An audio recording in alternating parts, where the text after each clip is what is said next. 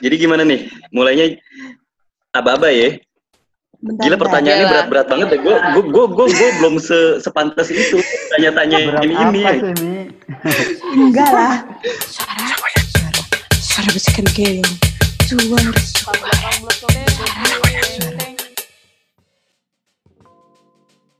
Sedap. Wede, jadi Asik ya, mainannya kalian asik ya.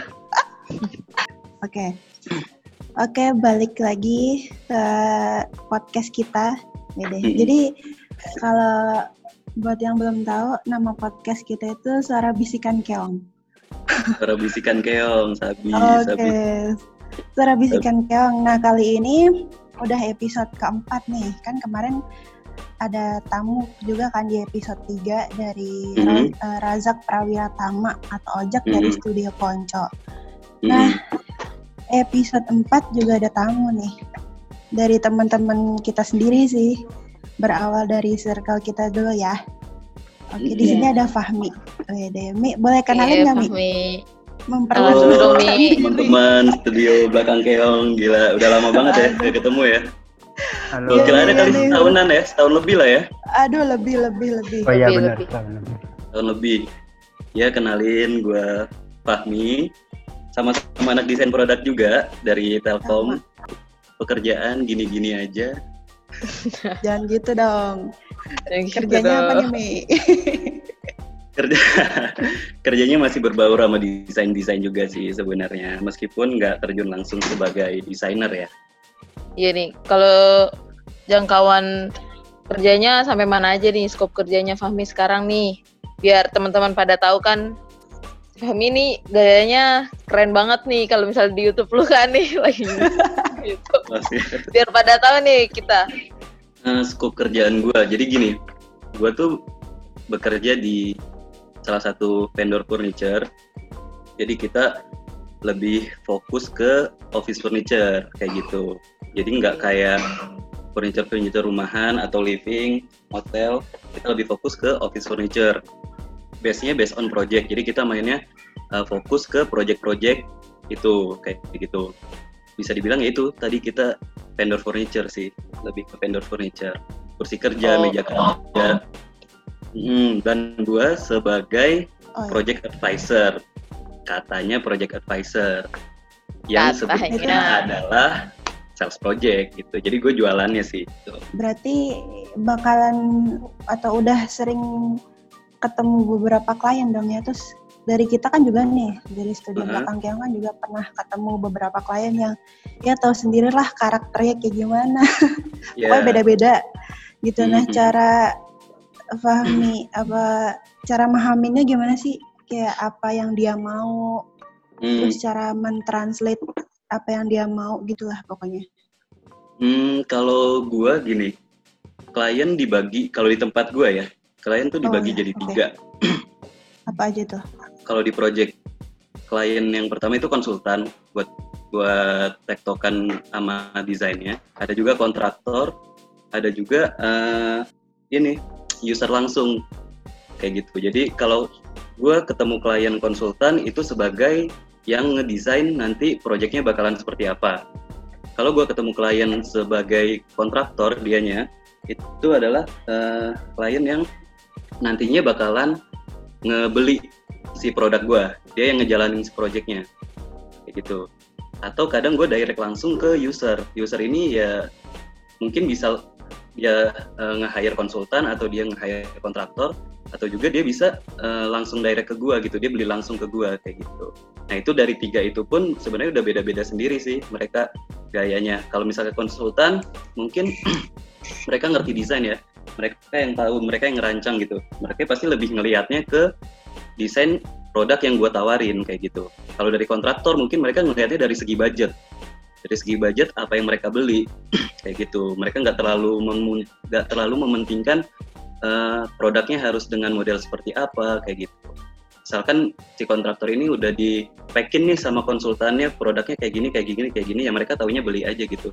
Mana harga yang pas itu yang mereka ambil kalau dari user itu pun juga sebenarnya dia kan malah yang lebih awam banget dia hanya yang benar-benar make si produk gue gitu Nah itu yang pendekatnya pendekatannya lebih gue harus ngeedukasi mereka kayak misalkan nih produk gue nih kayak gini fitur-fiturnya ada apa aja kayak gitu. Seru ya berarti.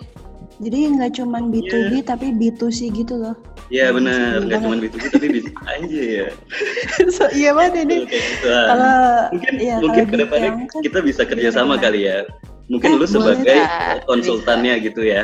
Eh, Mungkin kalian boleh bisa tuh. jadi konsultannya. Kalau misalnya dari Fahmi kan itu berarti dibagi tiga segmen ya Mi itu yang tadi. Ya. Hmm, itu secara gue pribadi ya. Meskipun nanti Iya. Pada akhirnya si dari tiga tiga segmen ini pun orang-orangnya pasti beda-beda. Setiap misalkan konsultan, setiap desainer nih, desainer-desainer lain juga pastinya beda-beda dong setiap orangnya. Kontraktor ini mungkin gayanya kayak gimana atau si user ini gayanya kayak gimana gitu. Kalau misalnya dari tiga itu nih Mi, yang Hmm. paling unik atau yang menurut lu ah susah nih di lobby nih, itu yang mana tuh Mi? Pasti kan beda-beda tuh karakteristiknya. Hmm. Kalau yang sampai sekarang gue masih belajar banget itu kalau gue dapat konsul eh, dapat klien pemerintahan. Itu gue Oke. masih Oh, oke. klien Berat ya. pemerintahan itu gue gue masih ini banget sih maksudnya gue masih belajar banget gimana sih cara pendekatannya yang yang bersih gitu. Birokrasi. Birokrasinya Rada rada susah ya? gokil, rada gokil. Iya, iya, itu iya. senior senior Oh, iya. gue lah yang udah ngerti, Oke. yang udah udah lancar tuh senior senior gue lah. Gue masih mempelajari itu. Cuman eh, banyak juga konsultan-konsultan atau kontraktor-kontraktor yang unik juga. Mungkin kadang gue kebentroknya gini teman-teman. Hmm, mereka udah cocok mereka udah oke nih sama produk yang gue tawarin. Cuman nggak nggak sinkron sama eh, lead time-nya mereka. Misalkan proyeknya mereka tuh harus kelar kapan?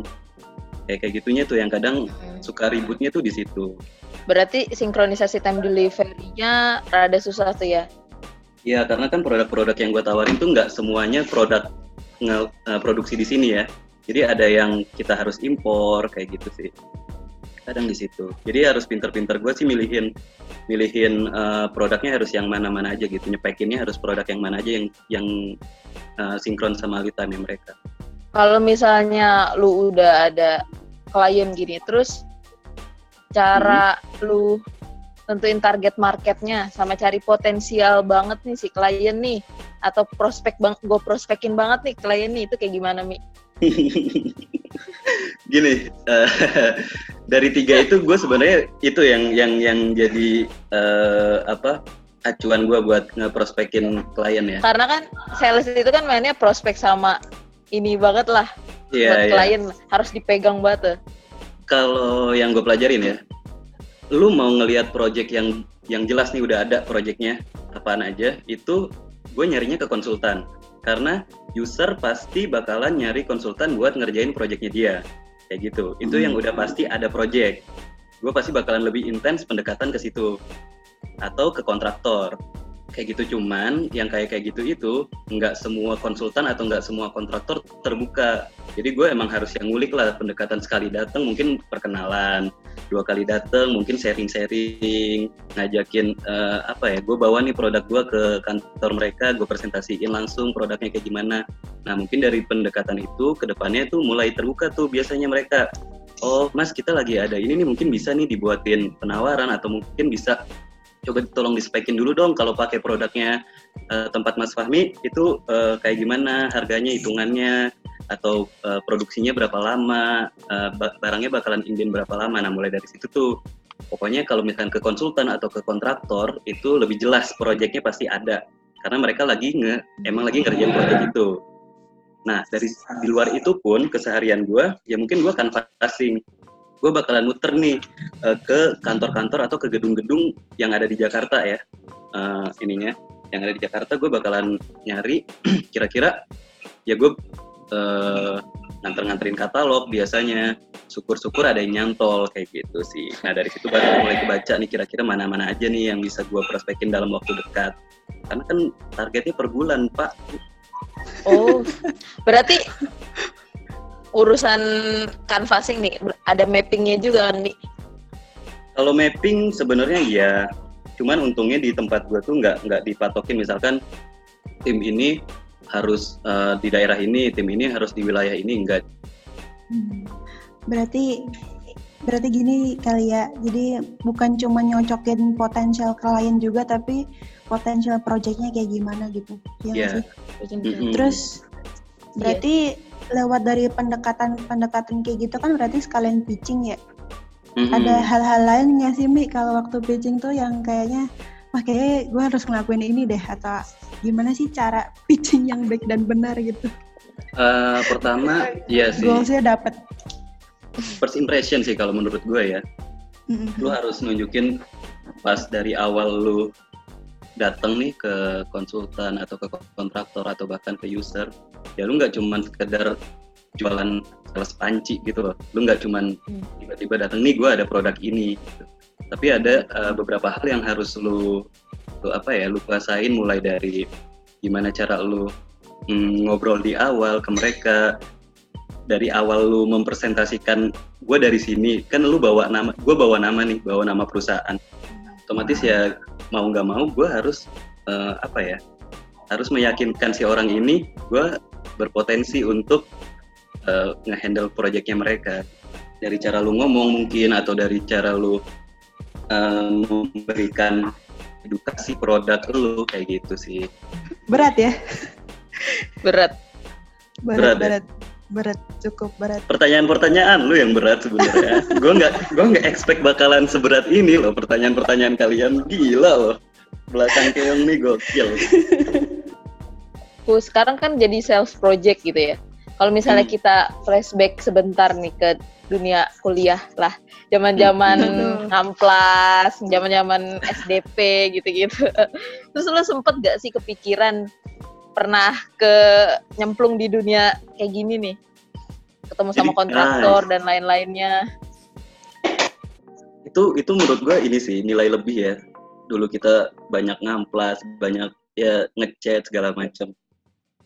Jadi buat ketik jadi gini, ketika gue mempresentasikan meja misalkan ya ke klien, itu tuh yang gue presentasiin nggak cuma meja ukuran segini, kayak kayak gitu doang enggak. Gue harus eh, mempresentasikan nih meja ini kakinya besi di coating materialnya eh, proses coatingnya itu seperti ini kayak kayak gitu. Jadi cukup kepake lah menurut gue apa yang kita pelajarin dulu sama yang gue eh, kerjakan sekarang itu cukup kepake banget buat dari segi pemahaman produk atau pemahaman material kayak gitu. Itu nilai plusnya sih. Oh. Hmm. Jadi lu lebih memahami produk yang lu jual lah karena basic dari produk desainnya ini sendiri ya. Hmm? Menurut lu kerjaan lu yang sekarang nih eh, udah sesuai sama target sama impian lu gitu nggak? Setelah lulus Nggak. kemarin itu. Sensitif gue ya. cita-cita gue jadi desainer pesawat. Lo banget. yang bener aja dong. Cita-cita gue kan jadi desainer pesawat. Tapi enggak ya, alhamdulillahnya sih masih oke lah gue selama gue ikutin ya setahun lebih ini. Oh ternyata pekerjaan ini ya cocok juga buat gue gitu. Karena pas gue rasa-rasain kan gini gue misalkan gue lagi dapet project nih yang harus digambar dulu Nah itu gue ngelemparnya ke tim desainnya tempat gue, Hmm. yang mana itu mereka benar-benar stay di office 8 jam, dan itu pas awal-awal gue masuk kerja ngerasain 8 jam di kantor itu ternyata gue nggak bisa cuy. Gue nggak bisa, makanya gue bersyukur banget gue harus keluar dari kantor. Jadi gue di kantor tuh paling cuma dua jam, tiga jam. Sisanya ya udah gue nyari project, gue ketemu orang, gue canvassing kayak kayak gitu. Nah itu sih akhirnya gue bersyukur, oh mungkin kalau gue ditakdirkan untuk menjadi desainer kayak yang gue mau kemarin, kayak gue nggak bisa. Ya itu tadi, jadi yang kepake pas kuliah itu ya pemahaman material, pemahaman desain. Kayak misalkan nih, klien gue minta order meja ukuran sekian, sekian, sekian. Cuman Hmm. ya, yang kita pelajarin mungkin ukuran triplek, ya ukurannya segini. Kalau dibagi empat staff itu bagusnya segini. Nah itu kan klien kadang butuh kita edukasi ya. Misalkan, oh pak, mereka mintanya ukuran meja 1400 kali 700 atau 1400 kali 500 atau kali 800. Nah itu di situ peran yang gue dapet tuh kayak gue bisa ngasih tahu pak kalau misalkan kayak gitu eh, nanti cost yang bapak keluarin itu bakalan lebih tinggi dari ukuran yang mungkin yang gue tawarkan itu 1200 kali 600 yang yang mana kalau 1200 dikali 600 dibagi 4 staff itu bisa satu triplek untuk eh, pembahanan mejanya sendiri. Nah, yang kayak kayak gitu sih yang yang kepake bangetnya.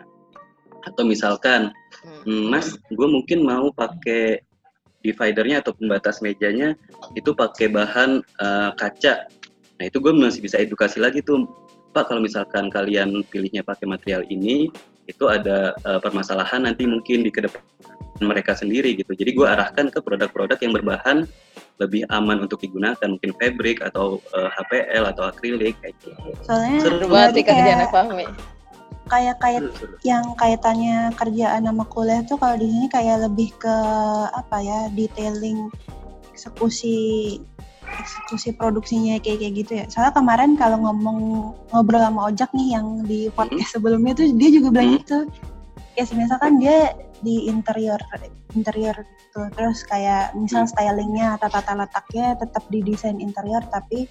Eksekusi produksinya terus nanti ergonominya kayak gimana jadi tetap Mm-mm. di kita gitu di desain produk jadi Mm-mm. menarik Juga ya Meskipun rame sebenarnya di tempat gua udah ada eh, R&D-nya sendiri. Jadi yang udah ada yang Hmm. ngurusin masalah desain yang bakalan gua jual tuh apa kayak gimana.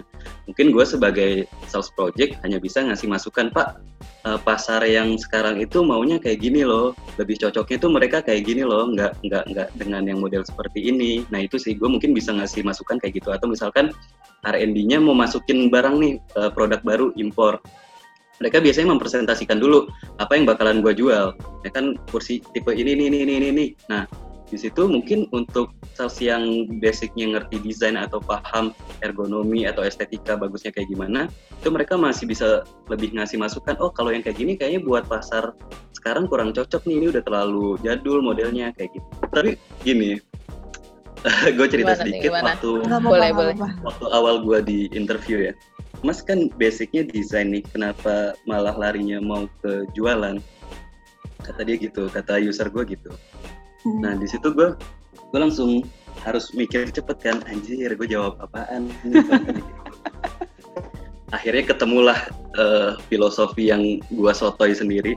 Gue bilang gini pak desainer itu kalau menurut gua dibagi jadi dua pak gue bilang. Yang pertama mungkin desainer yang emang lu ngerti desain, lu jago ngegambar, lu jago software, lu tahu produksi kayak gimana, tapi lu nggak bisa mempresentasikan apa yang lu desain, lu nggak bisa menjual apa yang lu desain. Tapi ada juga desainer yang mungkin lu setengah-setengah aja deh ngedesainnya, lu nggak jago-jago banget ngedesain, atau lu gambarnya tuh nggak bisa eh, sejago desainer-desainer lain. Tapi lu punya kemampuan gimana caranya produk yang nggak seberapa ini lu bisa nawarin ke orang dengan baik. Gitu. Lu bisa mempresentasikan produk ini dengan baik. Di luar aspek desain yang sebenarnya ya mungkin kita juga dituntut untuk ngedesain gimana caranya si produk yang kita desain ini bisa menyampaikan dirinya sendiri ke orang tanpa harus bicara Hmm. gitu.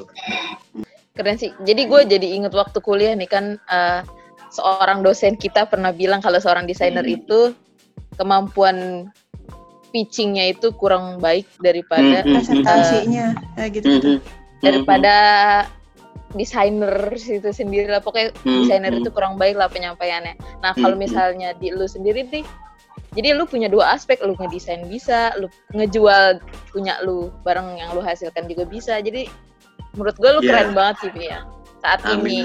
kerjanya. Wah, gila. jadi Enggak, gini, eh, Ca.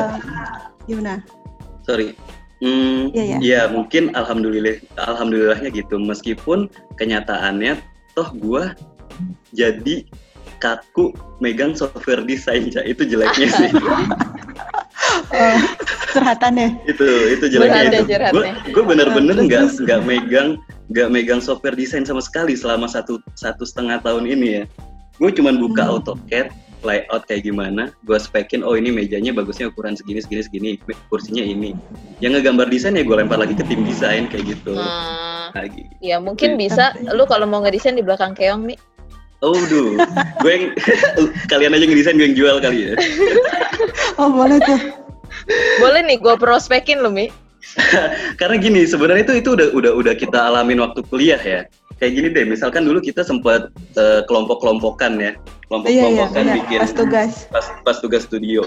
Tanpa kita sadarin itu tuh kita udah kebentuk ada yang sebagai investor yang hanya ya? Kan iya nggak sih? Mm, ada yang betul, jadi betul. investor ada yang jadi tim desain ada yang jadi tim produksi ada yang jadi tim megang keuangan kayak, kayak gimana dan pada akhirnya ada yang presentasiin gitu loh Iya nggak sih? Iya.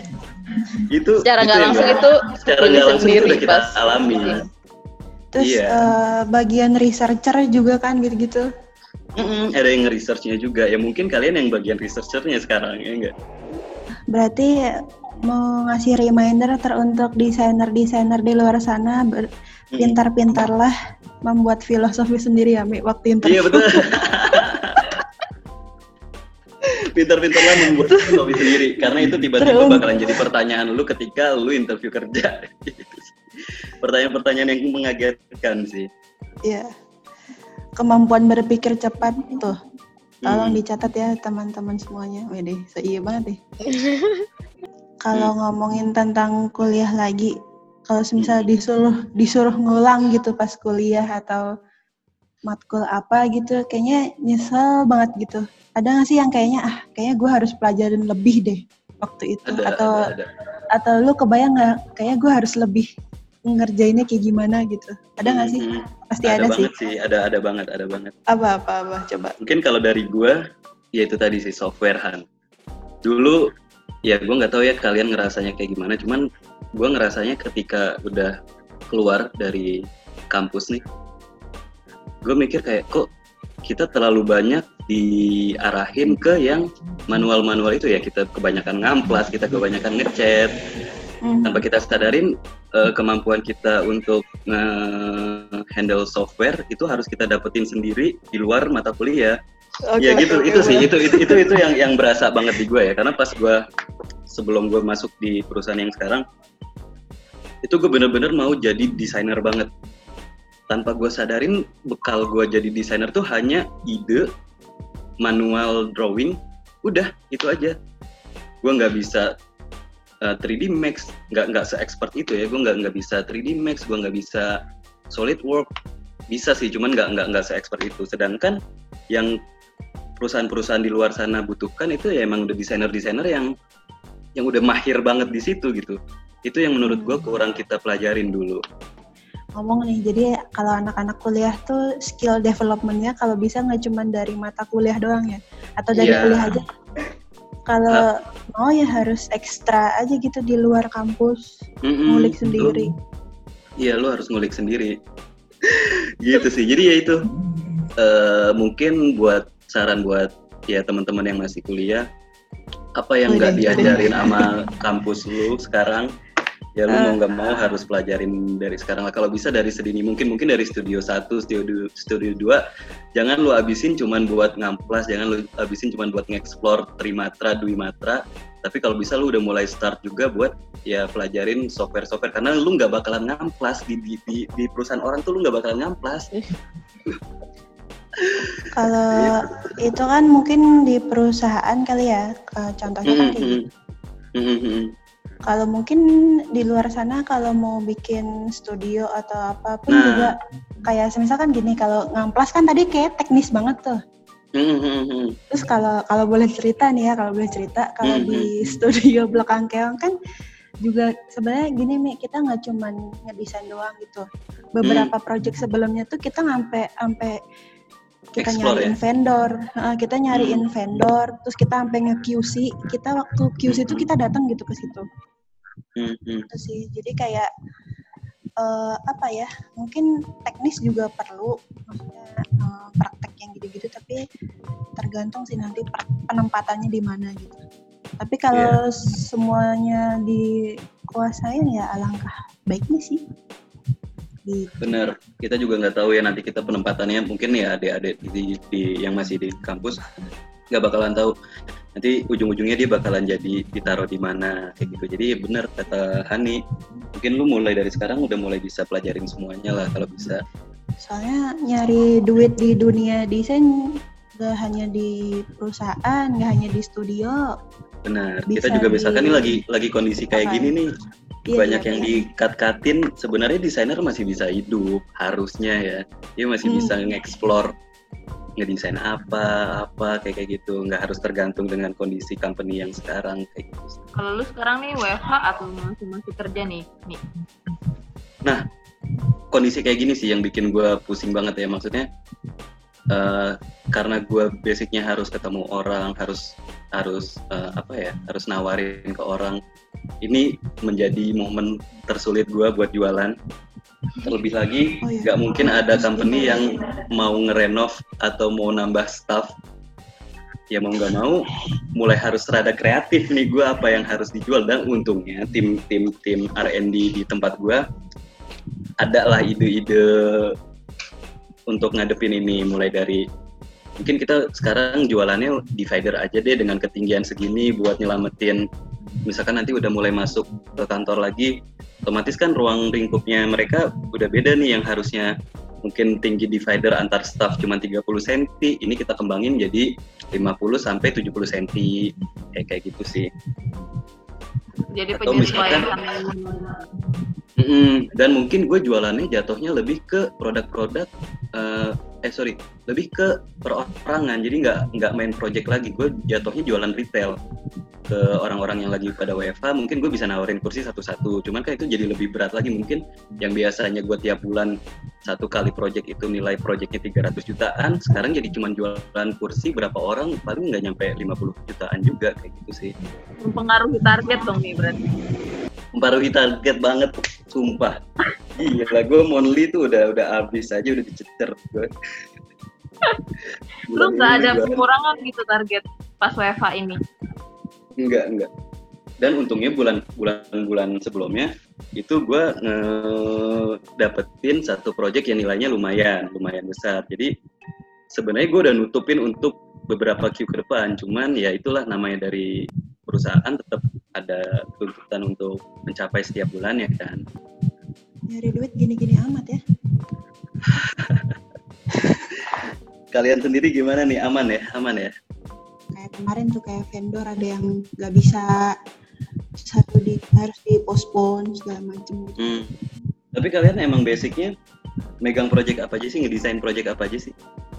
Kalau yang udah-udah sih eh, sepatu eh, eh, yang pertama-tama tuh eh pernah ada yang display kayak food display gitu kayak snack Hmm. display eh, snack display terus packaging terus Hmm. eh, sepatu juga Interior juga main ya?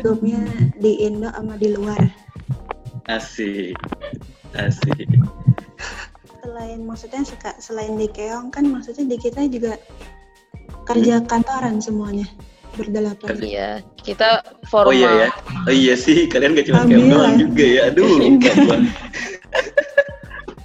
ya jujur kalau gua sih bener-bener kekuras banget di tempat gua yang sekarang ya. Gue ya ya gue udah dari pagi aja sampai malam bahkan sampai rumah aja udah udah jam 10 ke atas kadang itu gue udah nggak bisa ngerjain apa-apaan lagi sih dulu awal-awal gue gue mikir kan gini wah gila gue di tempat kerja yang sekarang patokan gue target nih. Bisa nggak ya gue kayak gini?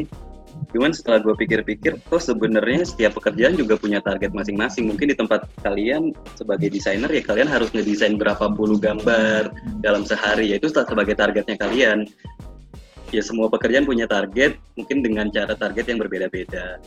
Itu sih. Makanya gue tetap pede. Ya udah gue jalanin aja deh apa yang yang gue dapetin sekarang. Kalau Mami gimana nih? Kan sekarang banyak tuh bisnis-bisnis yang di dunia desain gitu. Pendapat Hmm. gimana sih? kalau bisnis-bisnis yang di dunia desain ya, gue mungkin nggak terlalu expert lah untuk memahamin itu. Tapi yang gue lihat untuk sekarang ya desain desainer atau desainer desainer Indonesia itu udah lebih lebih ini banget ya lebih lebih terbuka banget wawasan atau ide-idenya. Ya bisa Hmm. mungkin dari eh, produk-produk apa ya tas atau sepatu itu udah udah udah ini banget sih menurut gue udah udah oke banget sekarang dari segi ide atau dari segi desainnya.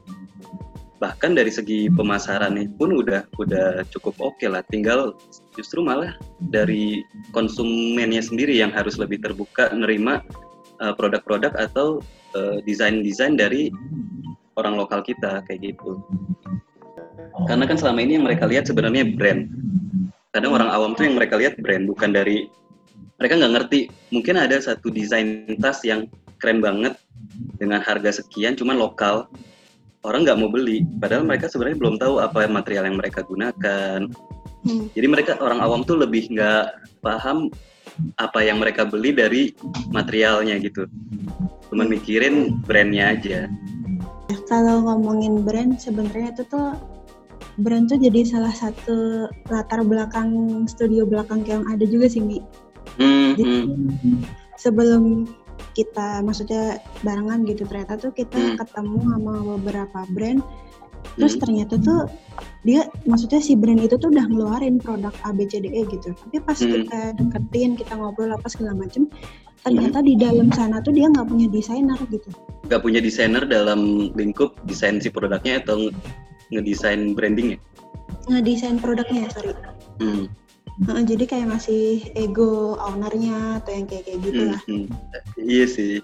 Nah paling ini juga Han yang gue perlu tambahin. Kadang desainer-desainer lokal ini idealismenya yang terlalu tinggi tanpa ngelihat uh, kesulitan-kesulitan yang sebenarnya itu yang membatasi desain-desain kita mulai dari produksi produksinya mungkin ter, kita ngedesain udah se- serumit ini yang ternyata nggak bisa diproduksi pada akhirnya atau materialnya nggak ada nih di Indonesia kita Iya, harus material.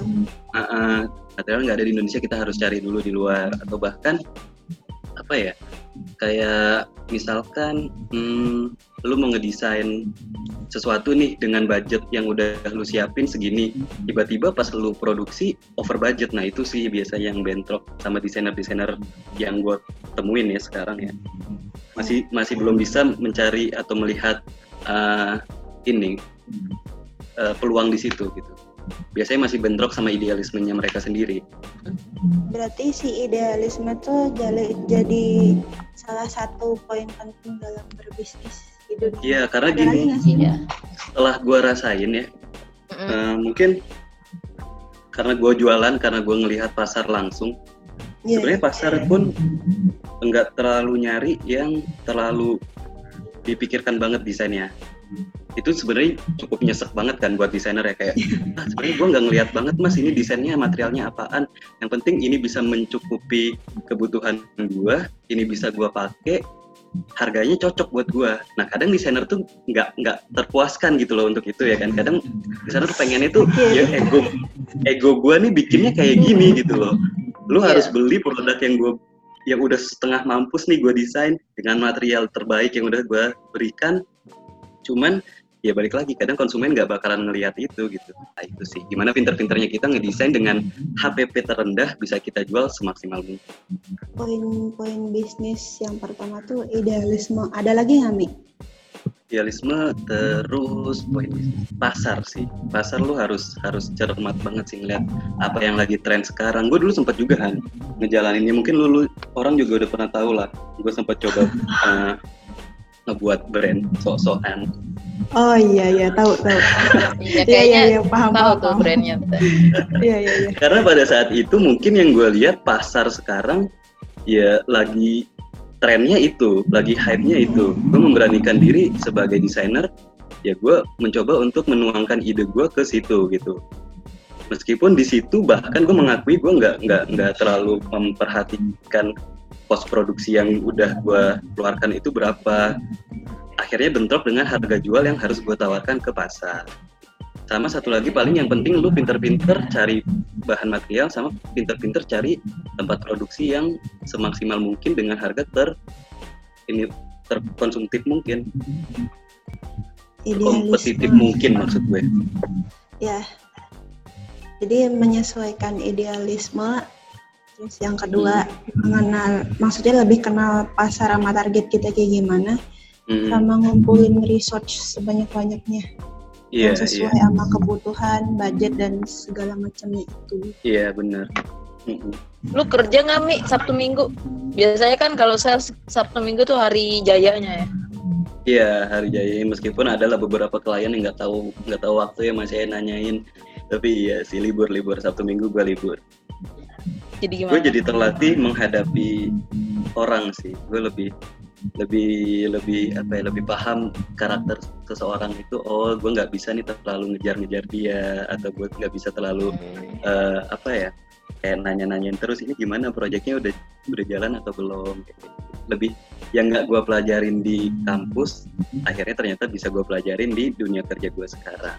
Cerita sih pribadi. Hmm. kalau misalnya sales tuh kan cara penyampaiannya tuh kan emang membuat si klien yakin nih ih bagus nih anjir barangnya keren gitu Mm-mm. Nah. Mm-mm. pas pitching itu lu punya pengalaman unik gak kayak maksudnya si penyampaian lu malah jadi miskomunikasi ke R&D atau ke eh, Itu sering. bagian lain. itu gimana itu tuh malah sering sih jadi kadang gue jatuhnya jadi sering berantem sama internal gue sendiri itu gara-gara ya itu tadi miscommunication. Mungkin klien gue ter- mintanya terlalu kayak gini gue lempar ke tim gambar ini tuh nggak bisa mi. Lu paksain kayak gini model mejanya nggak bakalan bisa. Ya gimana lagi klien gue mintanya kayak gitu gitu loh.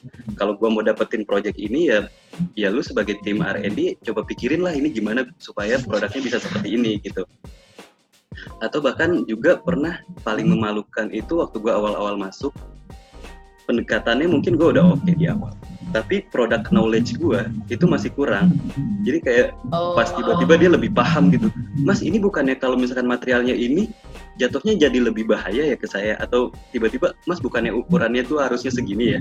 Pas awal-awal gue masuk itu gokil sih. Tiba-tiba lu lagi presentasi cut kayak gitu apa nggak ngedown banget cuy. Harusnya gue lebih tahu daripada ya si Nah, klien ini jadi- sendiri. bener Eh, seorang gua atau se- ya seorang sales itu harus lebih pinter pas saat presentasi. Jangan sampai lu kelihatan lebih nggak tahu apa-apa dibanding klien lu. Itu udah mati banget sih. Bentar, Salsa nih mau ini nanya. kayaknya ada yang mau nanya nih nih Salsa nih. Kasih kasih eh salsa. Ah, Halo Mi, nyalain. halo Fahmi. halo salsa. Gue gue mau nanya tapi eh, OOT sih nggak kayak yang dibicarain tadi temanya. Gue tadi dengerin sempet denger lu cita-citanya bukan cita-citanya sih. Lu pengen desain pesawat ya? Bener gak sih itu? iya benar Itu bercanda gak sih? itu Oh, bener ya? sebenarnya enggak ca eh siapa sa jadi ini ini gue nggak pernah cerita cuman emang dulu tuh sebenarnya cita-cita gue sebelum jadi desainer produk ya pengen jadi pilot pengen jadi pilot Mm-mm. karena keterbatasan yang mungkin gue nggak tinggi gue pakai kacamata ah, mungkin gue bisa lah jadi desainernya aja deh nggak usah jadi pilotnya gue jadi yang desain pesawatnya aja taunya malah jadi makin nggak mungkin juga Gue cuma pengen penasaran nih. Iya. tapi karena emang mungkin Soalnya kan kita jarang sebagai coy. Iya sih, tapi ya mungkin kalau kita sebagai desainer yang ngelihat wah yang paling ribet itu kalau lu nggak ngedesain mobil ya lu ngedesain pesawat. Gitu itu kayak udah paling gila nih, nih orang gokil sih kalau bisa sampai lu jadi desainernya mobil atau lu bisa jadi desainernya pesawat. Karena terus terang gue gue cerita sedikit gue dulu hampir nih. Ini makanya gue sedikit kecewa sih kenapa dulu gue nggak mempelajari software lebih dalam. Gue dulu udah hampir masuk ke sebuah perusahaan mobil sebagai desainer. Oh tahu tahu tahu. Tahu ya Hani ya? Tahu tahu. Tenasib. gila gue udah gue udah mati-matian nih interview Iya iya iya. dari awal ketemu HRD FGD ketemu user.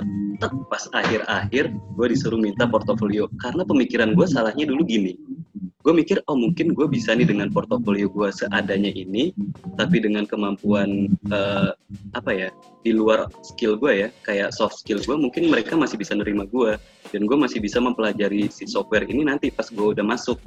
Ternyata enggak. Nah itu sih. Ternyata gue ditunjukin nih mas eh, portofolionya yang lain nih eh, musuh-musuh kamu kayak gini. Iya sih bener kita dulu waktu sebenarnya waktu kuliah itu yang bukan kurang salah kuliahnya kan. sih salah kitanya kita yang mungkin nggak salah nggak nggak aware kitanya ke sendiri situ iya benar iya kita yang nggak aware kalau kita ternyata emang harus mempelajari software banget sebenarnya nggak cuma sampai situ doang yang yang yang perusahaan lihat tuh nggak itu sebenarnya Tapi Iya. menurut lu nih Mi, produk desain yang lu pelajarin itu eh, kepake di dunia dunia dunia dunia kerja bukan dunia kerja aja sih kayak dunia keseharian gitu nggak sih? Kepake banget sih.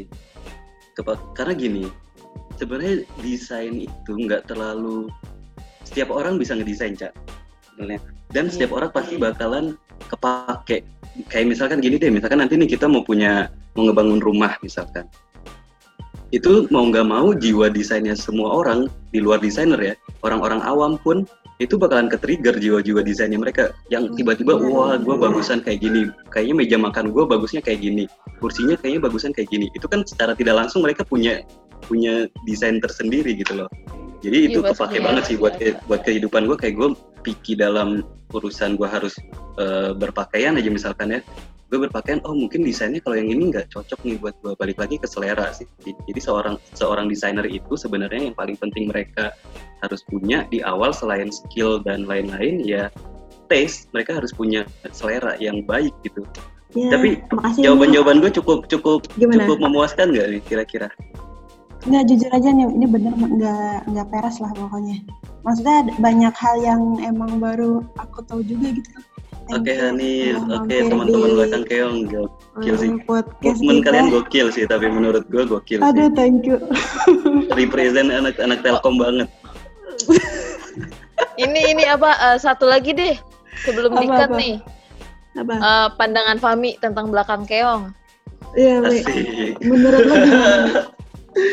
menurut gue buat anak-anak belakang keong ya ya angkatan angkatan kita lah itu harusnya Hmm. cukup cukup cukup terwakilkan dengan adanya kalian ya. Karena menurut gue cuman ya kalau nggak ada studio belakang keong ya nggak ada yang tahu desainer produk Telkom tuh ada apaan gitu.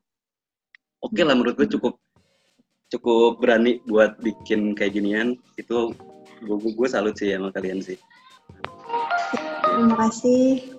Terima kasih Wah. Fami. Thank you, thank you teman-teman, thank you banget, thank you banget udah ngundang Udah. gue. Meskipun gue Iya, ya nggak iya. ada apa-apanya lah, mudah-mudahan bisa jadi sharing-sharing bermanfaat. Iya.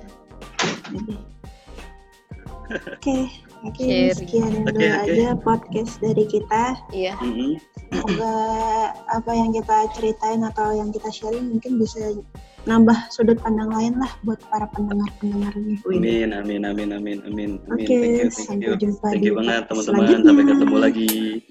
Suara, suara, suara bisikan keong. Suara, suara. Belakang belakang keong.